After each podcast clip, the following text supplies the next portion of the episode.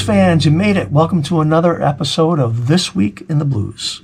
I'm your host, Jimbo Big Train Matson, with Big Train and the Locomotives. So let's take a look at what happened this week in blues history. Let's start with Swamp Blues guitarist Swamp Fox Tony Joe White, who was born in July 23, 1943. He's best known for his 1969 hit Polk Salad Annie and for Rainy Night in Georgia that he wrote but was first made popular by Brook Benton in 1970. He also wrote Steamy Windows and Undercover Agent for the Blues, both hits for Tina Turner in 1989. On Friday, July 24th, in 1964, the Newport Folk Festival featured blues artists Mississippi Fred McDowell, Elizabeth Cotten, Sleepy John Estes, Yank Rachell, and Hammie Nixon.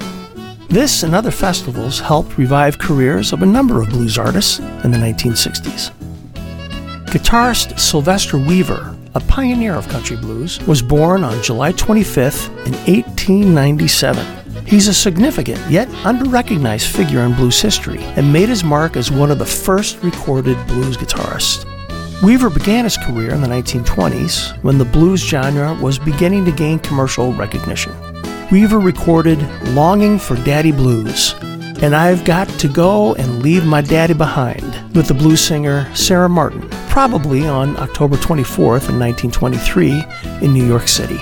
Two weeks later, as a soloist, he recorded Guitar Blues and Guitar Rag, the first blues guitar instrumentals.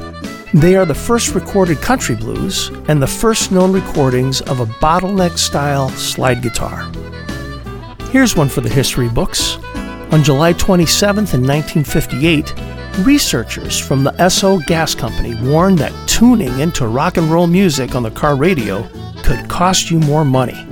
They said the rhythm of rock and roll could cause a driver to be foot heavy on the pedal, making them waste fuel.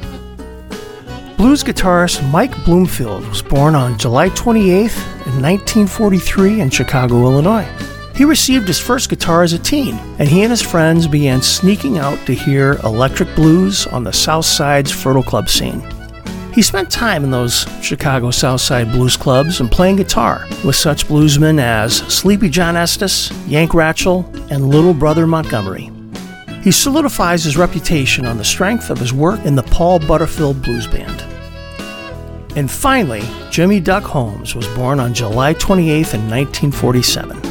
He's known as the last of the Bentonia Bluesmen, as he is the last musician to play the Bentonia School. Like Skip James and Jack Owens and other blues musicians from Bentonia, Mississippi, Holmes learned to play the blues from Henry Stuckey, the originator of the Bentonia blues style. Holmes is also the proprietor of the Blue Front Cafe on the Mississippi Blues Trail, the oldest surviving juke joint in Mississippi. His 2019 recording, Cypress Grove, was nominated for a Grammy, and I was lucky enough to meet him and spend a little time with him. We just covered some of the highlights here. If you want to know more about these artists or other things that happened this week in the blues, be sure to follow our social media pages or visit our website at bigtrainblues.com. We'll have a new episode next week. We'll see you then.